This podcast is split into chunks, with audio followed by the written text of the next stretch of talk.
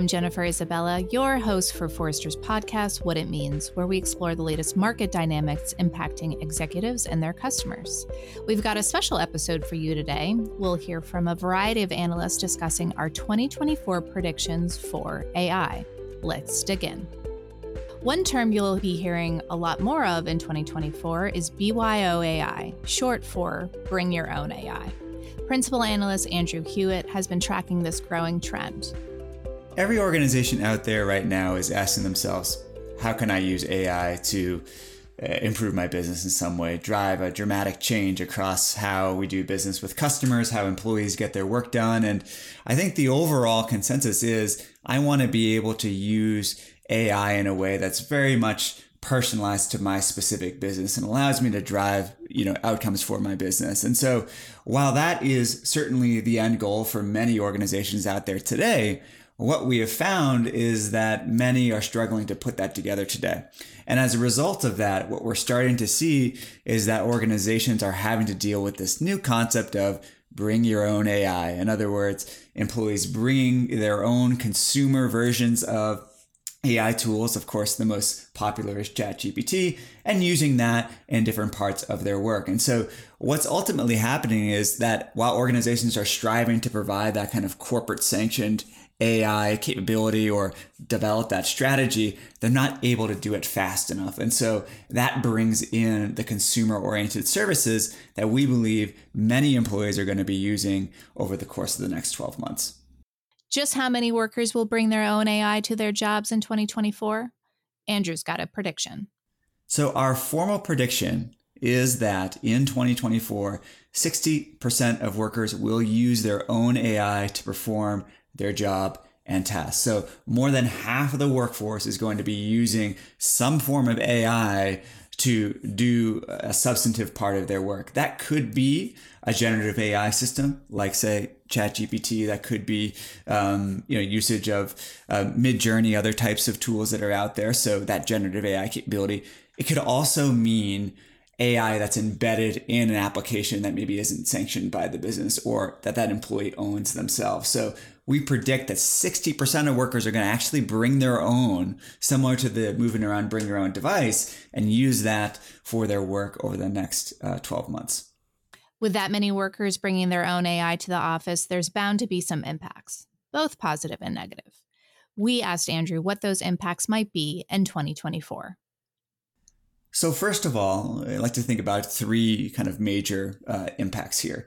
One is that employees will use those tools successfully uh, to automate big portions of their job, whether that's content generation or summarization of articles or decision support or using it in a sales scenario, we do foresee that organizations or employees specifically are going to be successful in you know, improving their productivity over the next 12 months. At the same time, it also introduces a lot of risks from a legal perspective, from a security perspective, from a privacy perspective.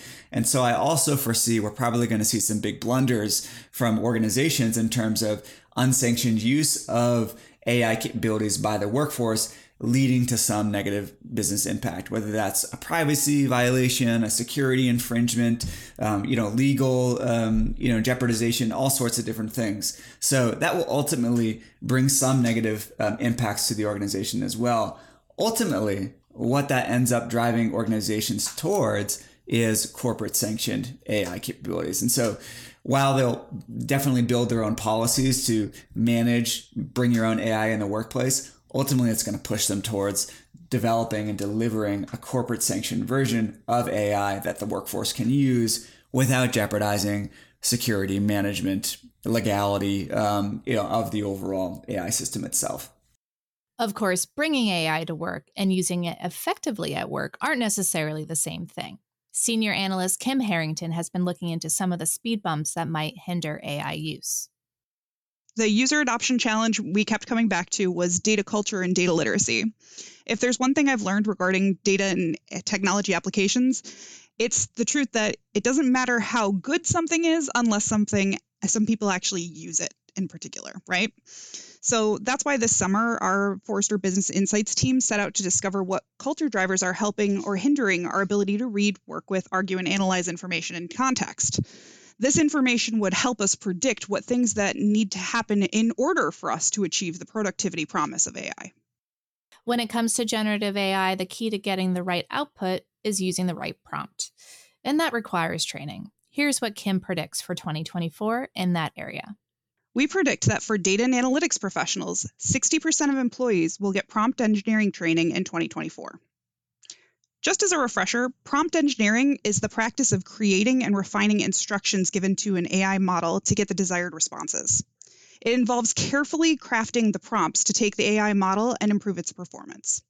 Interestingly, only 33% of US and UK data and analytics employees actually agreed that their organizations currently provide training on how best to communicate with chatbots, independent physical robots, or intelligent agents via prompts. So, in order for us to capitalize on AI, not only are you going to have to fund your AI developments, but you're also going to have to budget for AI search training and creation of those different prompts, as well as budget for data communicators to evangelize the AI tooling and act as analytics translators to help people adopt those new technologies that you're offering. One of the many teams leveraging AI to streamline its work is the HR organization. Principal analyst Betsy Summers provides some detail on these trends. Specifically within the talent realm, SHRM, the Society of Human Resources Management, found that as many as 89% of enterprises are, are either using or plan to use AI in hiring. Um, and there are a lot of reasons for this. A lot of the things that the talent teams do, both talent acquisition in terms of the hiring, but also talent management and broader HR teams in terms of how people are managed and developed in an organization. A lot of those things that they're doing, those activities are very manual in nature. Um, and so there's a lot of potential for AI to come in and transform the way that organizations, HR and talent organizations are spending their time. And now cut to 2023 when everyone is super excited about ChatGPT and LLMs and being able to use conversational and generative AI for everything. I don't know if those HR organizations have invested enough time and skills development for their own teams to be able to use it effectively. And so that drove a lot of our conversations around the predictions of AI, specifically within how the workforce is hired and managed and developed. Betsy says that all of this AI driven disruption in the HR space will create some real challenges for talent management in 2024. So, we are predicting that AI will cause mischief in talent management and recruiting. Um, alongside all of the benefits of AI, we are predicting that at least one well known company will hire a candidate for a job that doesn't actually exist and they will at least one organization will hire a person or a candidate that doesn't actually exist that the use and the pro- proliferation of ai between both candidates seeking employment and also organizations that there will be big disconnects in the communication between the two. Um, and the lack of oversight the lack of management around AI will lead to some disparate impact that organizations um, didn't predict and didn't manage for. But will all of that mischief change how talent management views AI or impact its use? Betsy doesn't think so.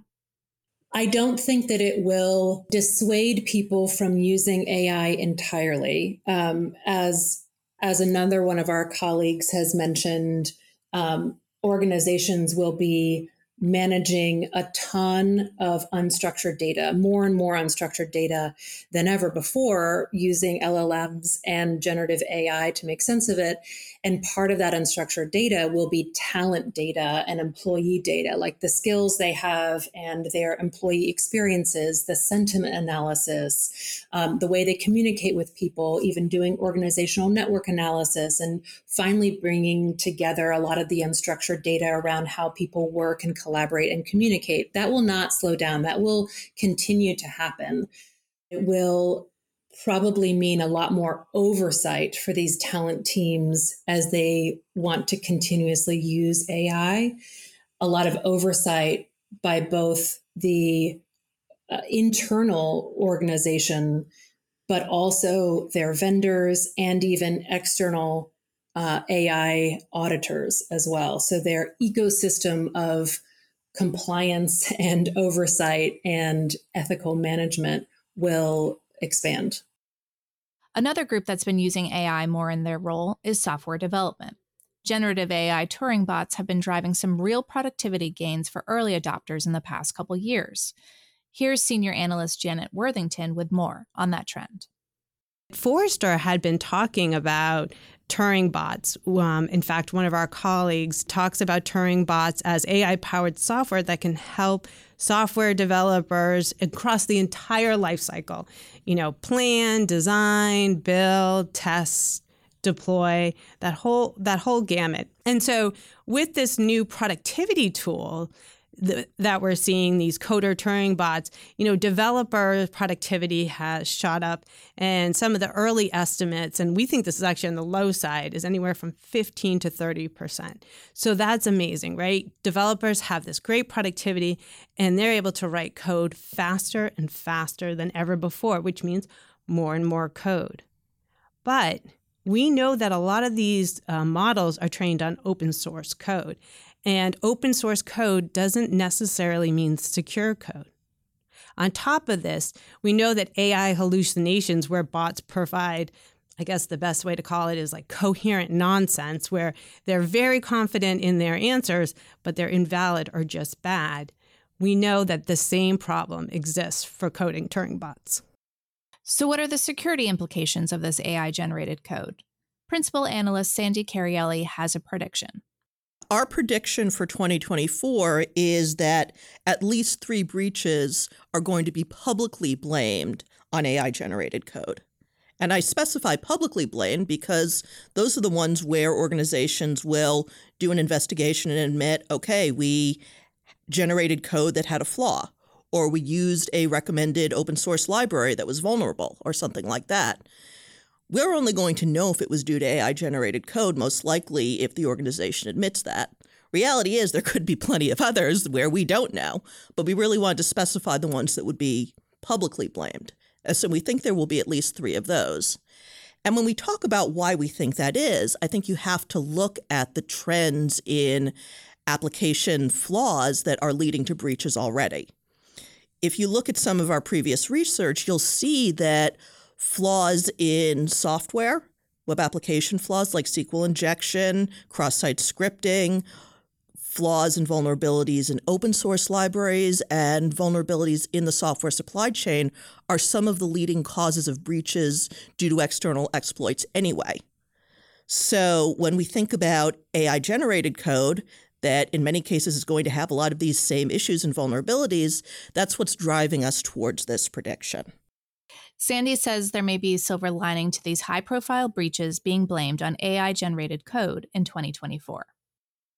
Hopefully, it will open some eyes to the fact that you can't just automatically assume that AI generated code is magically secure. It reminds me a little bit if you go back 10 or 15 years when organizations used to believe that open source code was automatically magically secure because lots of eyes on it. And then you had Heartbleed happen, and everyone looked at OpenSSL and said, oh, we actually have to look at it and test it and make sure that it doesn't have any security flaws in the code. I wonder if we'll see something similar where people will go from this assumption of it's AI generated, of course it's secure, to it's AI generated, we still have to test it. In addition to security breaches, privacy is a growing concern for users of generative AI. Here's Principal Analyst Enza Iannopoulos with an update on some of the latest regulatory efforts. Data protection authorities have all started to try and understand actually which kind of risks generative AI AI creates when personal data is introduced into this technology. And I am gonna be completely honest with you. I, I lost count of how many different privacy regulators uh, have are currently not only investigating some cases, but also producing guidelines. Just a few days ago, the French regulators produces, produced a new one uh, on uh, personal data and AI. Uh, and are really trying to understand how this technology and personal data together actually um, work. So there is a lot of activity um, with uh, with privacy regulators and around privacy to really to understand the risks of these new technologies and helping companies to to and to assess and mitigate the risks accordingly. As regulators get better at monitoring the use of personal data in AI, we'll see more penalties for violations in 2024. A lot more. Here's Enza's prediction and some context around it. So we predict that the uh, number of fines um, related to violation of the General Data Pro- Protection Regulation uh, for cases that relate to AI, being generative AI or, or classic AI, will double by the end of 2024. Um, so uh, this really is looking at the uh, privacy regulation that uh, we have uh, in Europe, but it's a privacy regulation that um, companies, uh, regardless of their headquarters, have to comply with if they have employees or customers in Europe. So, really, is a lot of companies that have to comply with this piece of regulation. And um, we have already seen a number of um, of uh, analysis really that shows how the GDPR, the one that we have today, actually applies to cases of Gen AI and AI. So while everybody is really looking at new rules, the reality is that already regulators and courts are using existing rules uh, for AI and Gen AI. Um, and there are a number of, of cases. We know that there are rules around consent, for example, that apply. If you, as an organization, are thinking to use your customer or your employee data as part of Gen AI or projects, you need to have a valid legal basis, being consent or legitimate interest or whatever that is. There are rules around the notices, so making sure that people understand their data is going to be used in a certain way. And, and also there are specific rules around the automated decision making and profiling.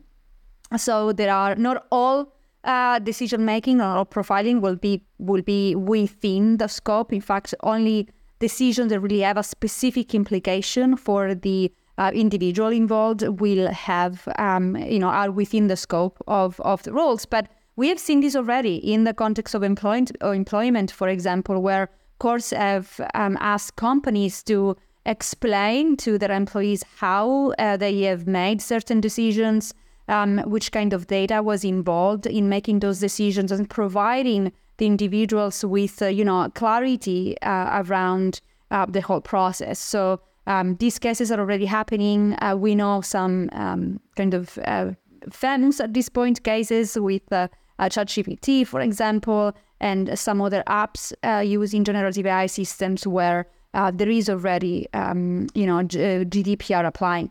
Now, because of the activity that we are seeing around privacy, as I said at the beginning, because so many regulators are looking into it, because companies are so aggressively using Gen AI and AI, and I would tell you from some of the conversations, I, I um, have a feeling that we haven't necessarily done our homework when it comes to really understanding privacy risk and finding good mitigations for it. I do expect to see not only the number of GDPR violation and fines in the context of AI doubling by the end of 2024, maybe even more than that. So prepare for a lot of activity on on this um, on this domain. Enza says the increase in fines will provide some practical lessons about how to use generative AI responsibly. I think that beyond the fines and the specific cases, there is the, the power to really kind of, first of all, educate. Because every time that there is an investigation or a fine, we can learn something more about how do we understand this risk? Which are some of the safeguards that we can put in place? Which are some of the processes that we need to create, for example, or the technology that we can use?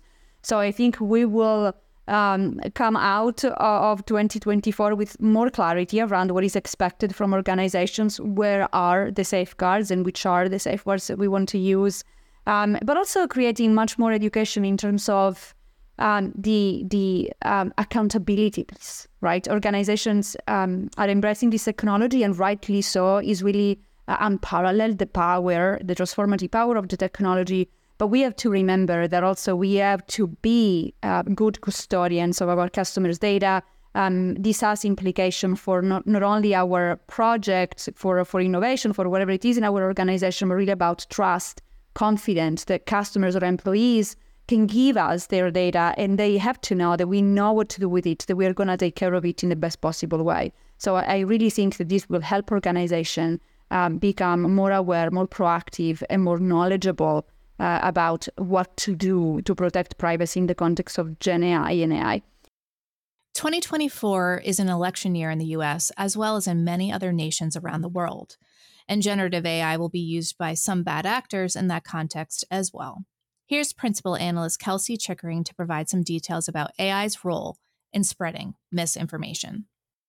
This has been a vicious cycle for years now. You know, it's one that we we've written about and while so much of this mis- misleading content is showing up on the open web, it's also spreading like rapid fire through social media platforms. And part of the problem is that this type of information, it's it's hard to detect. So it's a complicated issue for a lot of platforms to tackle, and a lot of social media platforms really struggle um, to curb the spread. And often the algorithms end up amplifying misleading content on their platforms. Now that you have the democratization of generative AI tools, um, it's really making way for a rise in deep fake, misinformed, and misleading content that can be spread across the web and especially on social media platforms.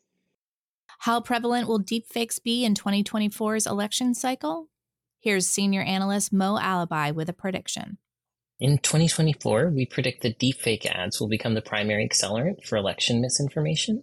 Setting up a publisher website and then you know having being able to actually be admitted to an ad exchange and then drawing audiences to that publisher website uh, to then you know extend the reach of your misinformation is actually like a really high hurdle for a bad actor to reach. Uh, it's it's pretty expensive as an endeavor and you know there are sort of mechanisms dedicated to slowing like NewsGuard for instance that are dedicated to slowing down misinformation through that vector where um, the possible reach for an advertisement is fractions of a penny, right? Because, you know, buyers are sort of paying and funding the endeavor. So DSPs and a lot of the ad ecosystem, I think, are less incentivized to go after their buyers. With that model in place, the reach of these deepfake ads will be significant. We asked Mo just how far that reach could extend.